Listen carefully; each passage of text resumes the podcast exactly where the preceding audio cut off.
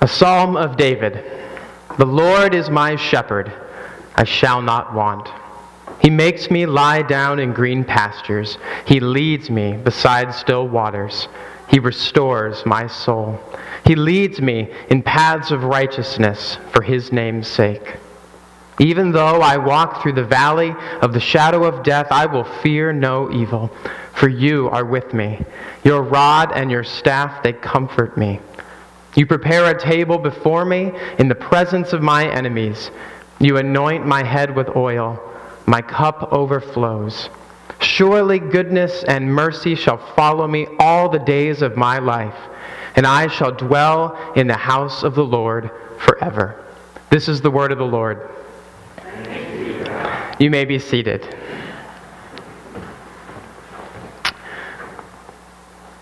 Well, when we come to the book of Psalms, uh, what we find are a vast array of music and poetry that God has provided to his people. If you just scan through the 150 Psalms that you'll find in that book, you'll find Psalms that are dedicated to praise and thanksgiving. You'll find Psalms that are dedicated to lament and petition. And you'll even find Psalms that are dedicated to times of reflection or even teaching. And some of these Psalms, like Psalm 19 that we saw a couple of weeks ago, they're clearly intended to be used in public worship. You'll see something like to the choir master or something to that effect. But other Psalms, like we see here in Psalm 23, they're clearly written with a lot more of a personal bent. It's as if in the book of Psalms we see that some things were written for the sake of everybody in the congregation, and some things are written for the sake of individuals. And Psalm 23 is a psalm written for the sake of individuals. We know this because if you look at verse 1, David begins this psalm by saying, The Lord is my shepherd. I shall not want. It might seem like a really, really small detail to you, but notice how much more personal that is than if you were to say something like, The Lord is a shepherd, or The Lord is the shepherd. David is not really speaking doctrinally about God or generally and abstractly about God, but he's meditating and reflecting on his personal relationship with God.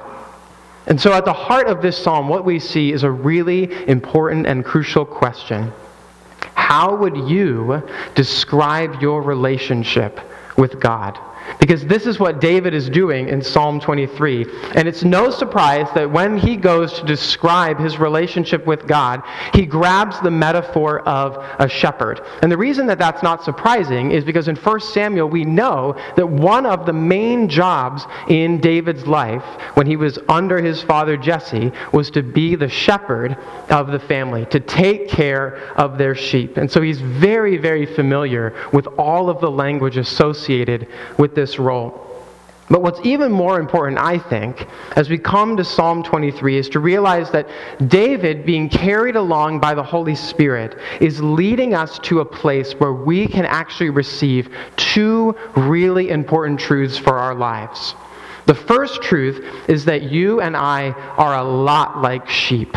And that might be hard to hear, but if you, if you take just a moment to, to think about your life, you'll realize that just like sheep, we are surprisingly needy people. That we are predictably stubborn.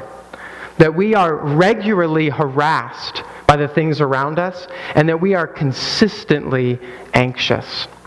And Psalm 23, reflecting on that, demonstrates that we, as these predictably stubborn and surprisingly needy creatures, we can actually have peace when we know that the Lord is our shepherd. Because our shepherd is always providing for us. He is always protecting us, and He is always preparing to bless us with His grace. And so, as we spend time in Psalm 23, I would encourage you to follow along with your Bible so that you can see how our Good Shepherd is always providing, always protecting, and always preparing to bless you, not the whole congregation, but you, with His grace. That is where we're headed, but before we dive in, let me pray for us. Our Heavenly Father, Lord, we are so grateful to be gathered together as your people this morning and to hear your word preached. We ask that you would nourish us and strengthen us by it and your Holy Spirit. That you would lead our eyes to look to Christ, that we would see our Good Shepherd as always providing for us, always protecting us, and always preparing to bless us with your grace. Be with us now and illuminate our hearts in Jesus' name. Amen. So, Psalm 23 begins by saying, You and I can have peace in our lives when we know that our shepherd is always providing for us. Look really quickly here at verses 2 and 3. David writes, He, the good shepherd, makes me lie down in green pastures. He leads me beside still waters. He restores my soul. He leads me in paths of righteousness for his name's sake. I want you to notice that David finds comfort in these truths about what his shepherd is providing him. And I want you to notice three different actions. It says that the shepherd makes me to lie down, that he leads me, and that he restores me. Now, before we dive into the details of those things, because there's so much that we can unpack, I want you to notice that those actions are not being done by the sheep. That those are verbs that are associated only with the shepherd. There are no self made Christians. If we belong to the Lord as his sheep, then we do not provide for ourselves. No, we are recipients, those who receive from the Lord his rest and his righteousness. Notice back in verse 2 that as David says, He makes me to lie down in green pastures and He leads me beside still waters, He's emphasizing that the Lord provides rest for His sheep. And I, I, think what's really interesting here is that not only, if you just read the sentence in English, does it allude to this kind of picturesque vision of peace and security, but if you dig into the Hebrew words, those words that are translated makes me to lie down or still water, those, if you literally translate those in the Hebrew, they mean make me to rest and waters of rest. Rest is at the heart of God's provision and salvation in your life. Because if you look throughout the entire scriptures, especially in Deuteronomy chapter 5, God makes a connection between the salvation that He has given to His people and the Sabbath rest that He has given them. I'll just read really quickly from Deuteronomy chapter 5. The Lord says this You shall remember that you were a slave in the land of Egypt, and the Lord your God brought you out from there with a mighty hand and an outstretched arm. Therefore, the Lord your God commands commands you to keep the Sabbath day. God has always linked salvation and Sabbath rest for the sake of his people. And what's amazing about this is that this idea is not just echoed, but fulfilled in Christ. When in Matthew chapter 11, he says, Come to me, all who are weary and burdened, and I will give you rest. Rest is at the heart of God's provision for you. But it's not just rest that David is reflecting on, right? He goes on and he says, Not only does God provide us with rest, he provides us with righteousness itself. Look at verse 3. David says, He restores my soul and leads me in paths of righteousness. The word that is translated here, restores, is a little tricky. And what's interesting is that the Hebrew word here could either mean to make somebody turn back in repentance or to bring healing. And I think personally that David is actually using this word intentionally for the sake of that double meaning. Because on the one hand, David wants to tie it to what has come right before. He wants to say that by giving us his righteousness, he is restoring us to the peace that he has made us for. But on the second half of this, you'll notice that David is also connecting it to this idea of being led in the paths of righteousness, or literally the right paths in life. And so I think whatever the correct answer to what does this word really mean is kind of irrelevant because you don't want to miss the main point. Righteousness is not something that a sheep that you and I merit or that we accomplish in our lives. It is something that is given to us by the shepherd. That the Lord restores us with the righteousness of Christ through faith. And that by the power of the Holy Spirit, each and every day is leading us down the paths of righteousness in the ways of Christ. And just picking right back up in, the, in Matthew chapter 11, where we just quoted, Jesus continues and he says, Not only will he give you rest, but take up my yoke upon you and learn from me.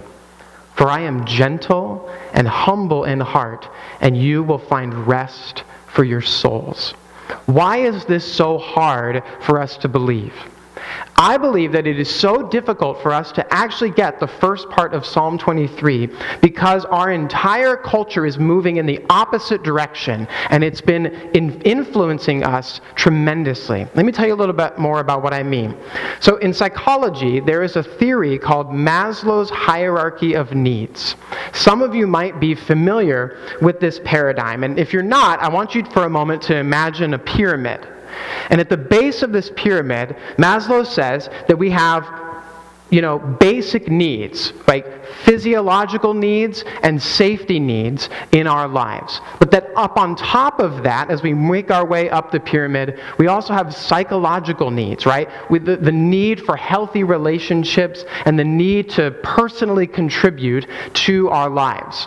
And as we build up the pyramid to the very peak, Maslow says that the peak and chief end of our existence and fulfillment is self actualization, or being the best version of ourselves. Now, what's really important to understand is that there is a nugget of truth in Maslow's hierarchy of needs. We do have practical and personal and relational needs in our lives. We should not neglect those in our lives, and we should not neglect those in the lives of other people because they are real. But by placing self actualization and being the best version of ourselves as the chief end, what this has done in our culture is it's created a culture of self worship where you are the most important person in the universe, and that you cannot be fully satisfied or fulfilled in your life unless all of your needs are met physiological, psychological, and ideal. And the problem is, that that is not what the Bible tells you. That's not what experience tells you. The reality is, is that St. Augustine was much closer to the truth than Maslow's hierarchy of needs. And here's what Augustine said Our hearts are restless until they find rest in God. You will not find peace by trying to ascend Maslow's ladder. You will only find peace and receive peace when you humbly believe the gospel that says Christ descended from heaven and has provided you the righteousness and the rest that you long for through his life, his death, his resurrection, and ascension. So, what does that mean for your life? What does it mean for my life? Well, it means that instead of striving, we need to simply, like a sheep, lay down in the gospel. Some of us are constantly searching for rest in the things of this world. Some of us are looking for escape through drugs and alcohol. Some of us are looking for escape through entertainment and hobbies. Some of us are looking for righteousness and significance in our careers or in our relationship status. And while some of these things are good, none of them will provide us what we are actually looking for. St. Bernard of Clairvaux wrote a book on, uh, called On the Necessity of Loving God. And he said this, and I love it so much. Righteousness is the natural and essential food of the soul, which can no more be satisfied by earthly things than the hunger of the body can be satisfied by air. Isn't that great? Instead of striving after air, right? Vanity, as we see in the book of Ecclesiastes. Bernard of Clairvaux is saying, give up your idols and rest in the green pastures of the gospel alone. Isaiah 30 says it this way The Lord God, the Holy One of Israel, says, In returning and in rest you shall be saved. In quietness and in trust is your strength. If we dig a little bit deeper into our lives, I think if we're honest with ourselves, we are afraid of this. We fear giving up that much control. And I think that the reason that we fear fully embracing the gospel in this way is because we're afraid that if we do that, we will lose our lives. Look back in Psalm 23. If we jump down to verse 4, it says, Even though I walk through the valley of the shadow of death, I will fear no evil. The contrast is that there is a life filled with fear of evil. Okay? What's really great here is that I love that David does not just say God will provide, but that God, as our shepherd, is always protecting. David does not turn a blind eye to reality in verse 4. In verse 4, he recognizes that there are dangers in this life and that fear and anxiety are to be expected right? They are not abnormal, but normal in a fallen world. And he uses this, this phrase that we use so often that we kind of miss what it actually means. He says that he walks through the valley of the shadow of death.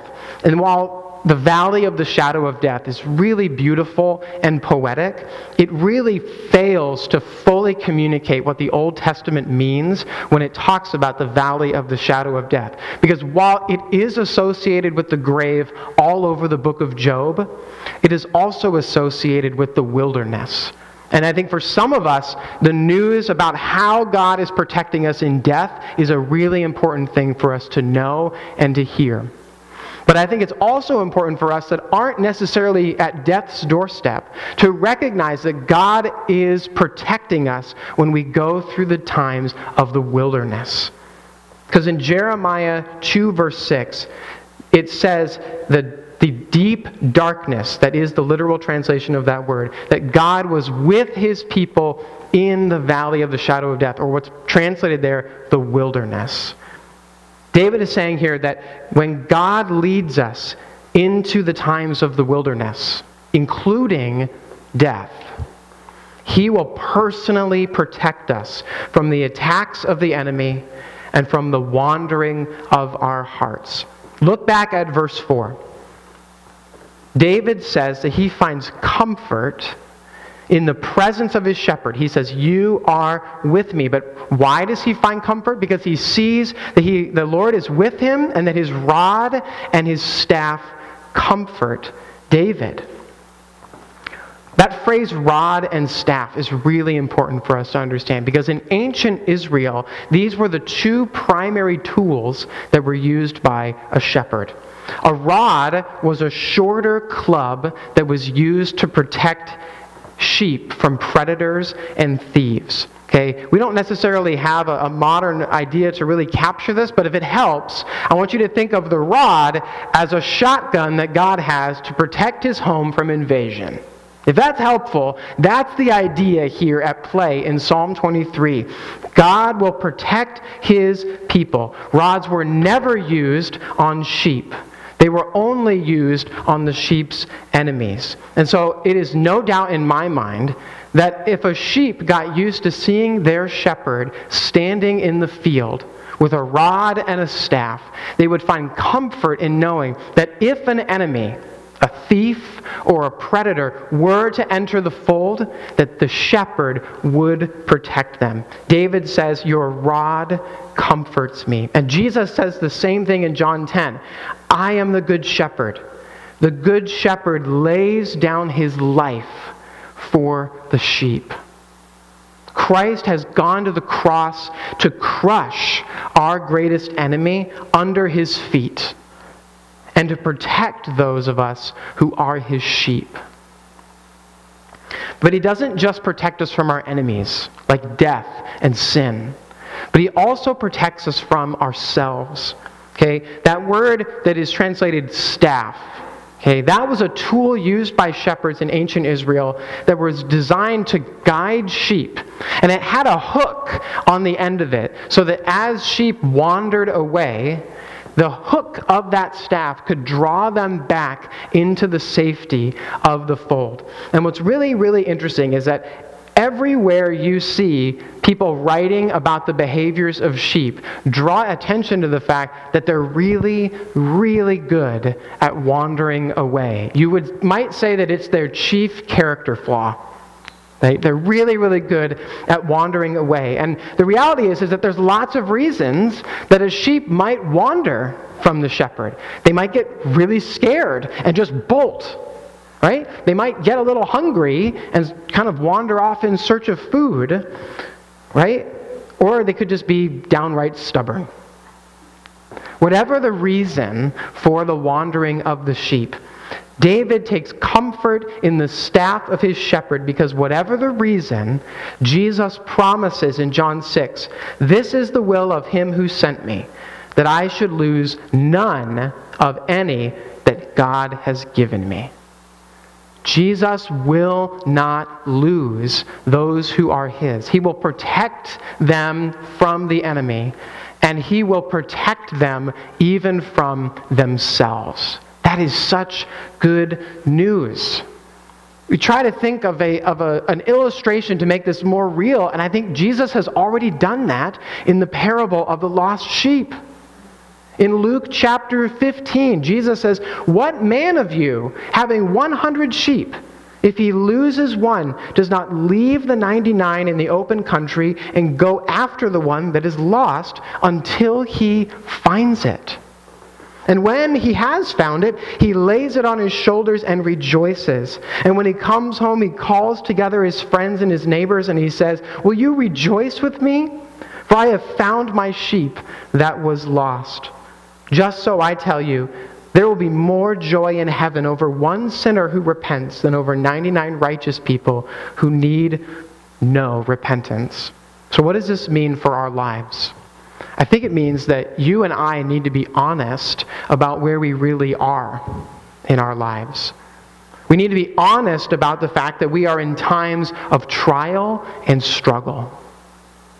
And we need to be honest that we are in times of temptation and struggle. And when we go into these times, we need to always be watching for Christ's protection. When you enter a time of trial, be honest that it is difficult and that it is hard. But also look for the rod of the Lord's protection and the way that He is providing that protection through His people, through His word, through His provision. Always be looking for the rod of Christ's protection, crushing your enemy under your feet and providing a way out. You might enter times of temptation. And the truth is that you need to be honest about that too. You need to be honest that you are a sinner and that you are struggling with sin. And when you enter times of temptation, you need to be looking for the staff of the Lord's protection, ways that He is drawing you back into the fold so that He can protect you even from yourself. But I think in the midst of all of these things, what's most important is that we continue in Psalm 23 to know that our good shepherd is not just always providing for us and always protecting us, but that he is actually always preparing to bless us with his grace. Look back in Psalm 23. In verses 5 and 6, David says, You, the good shepherd, prepare a table before me in the presence of my enemies. You anoint my head with oil, my cup overflows.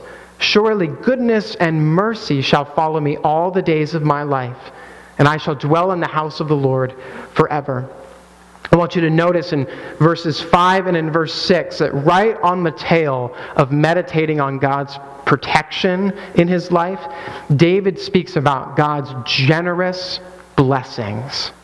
That right in the midst of his enemies, that God is blessing generously.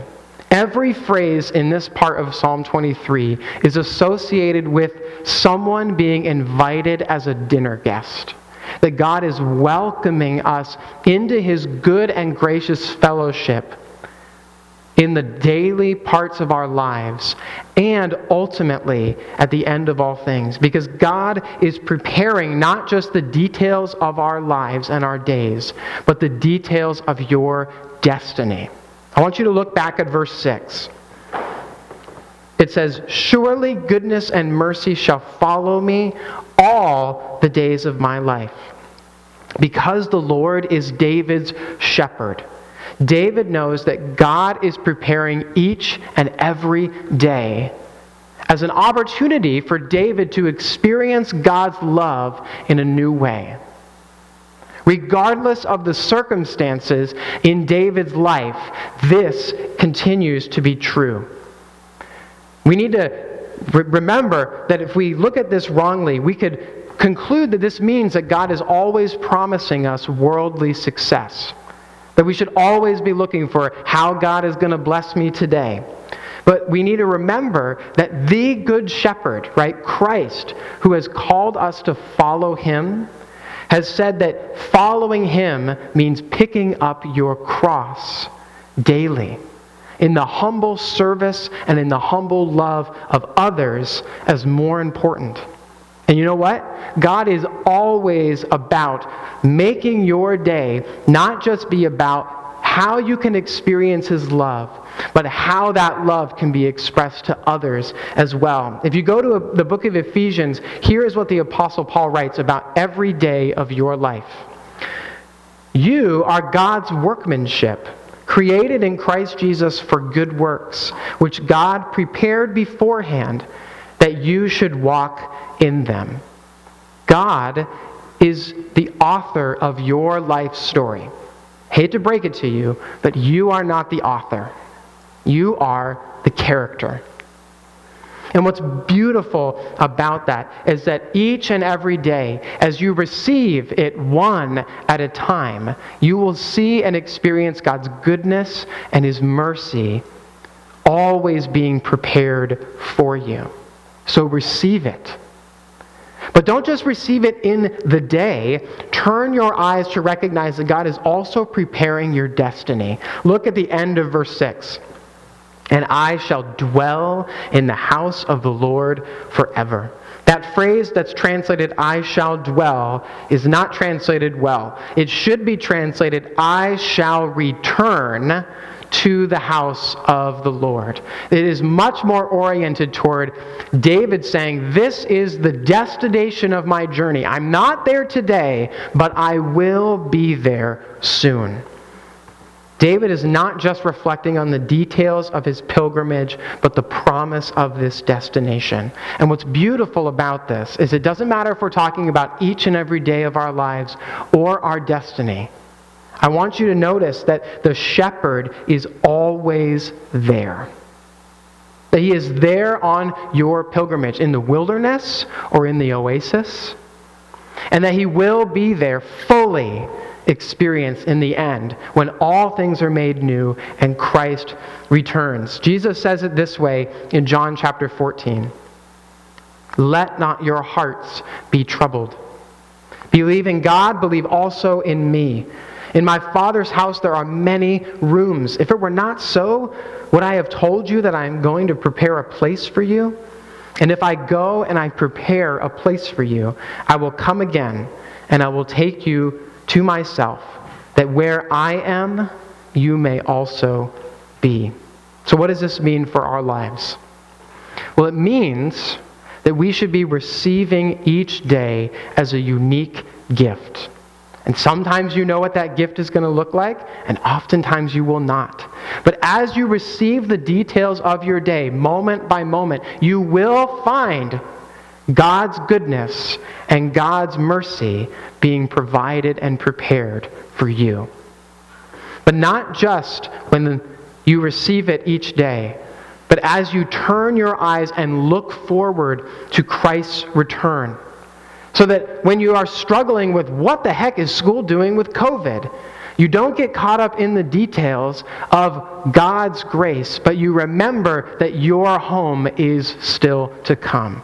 Or when you are stuck in the emergency room and at the hospital, you can receive God's grace and His goodness and His mercy in that moment, but know that ultimate healing and ultimate rest and ultimate security is yet to come and it is on its way. No matter what the day brings, we can know that God is preparing us to receive His mercy and His goodness. But here's the fact in the midst of all of this, it is still very possible that you will look at Psalm 23 and you will conclude that it is too good to be true, that it is just religious nonsense. And the reality is is that there's maybe two reasons for this. One is that you are overly familiar with this psalm.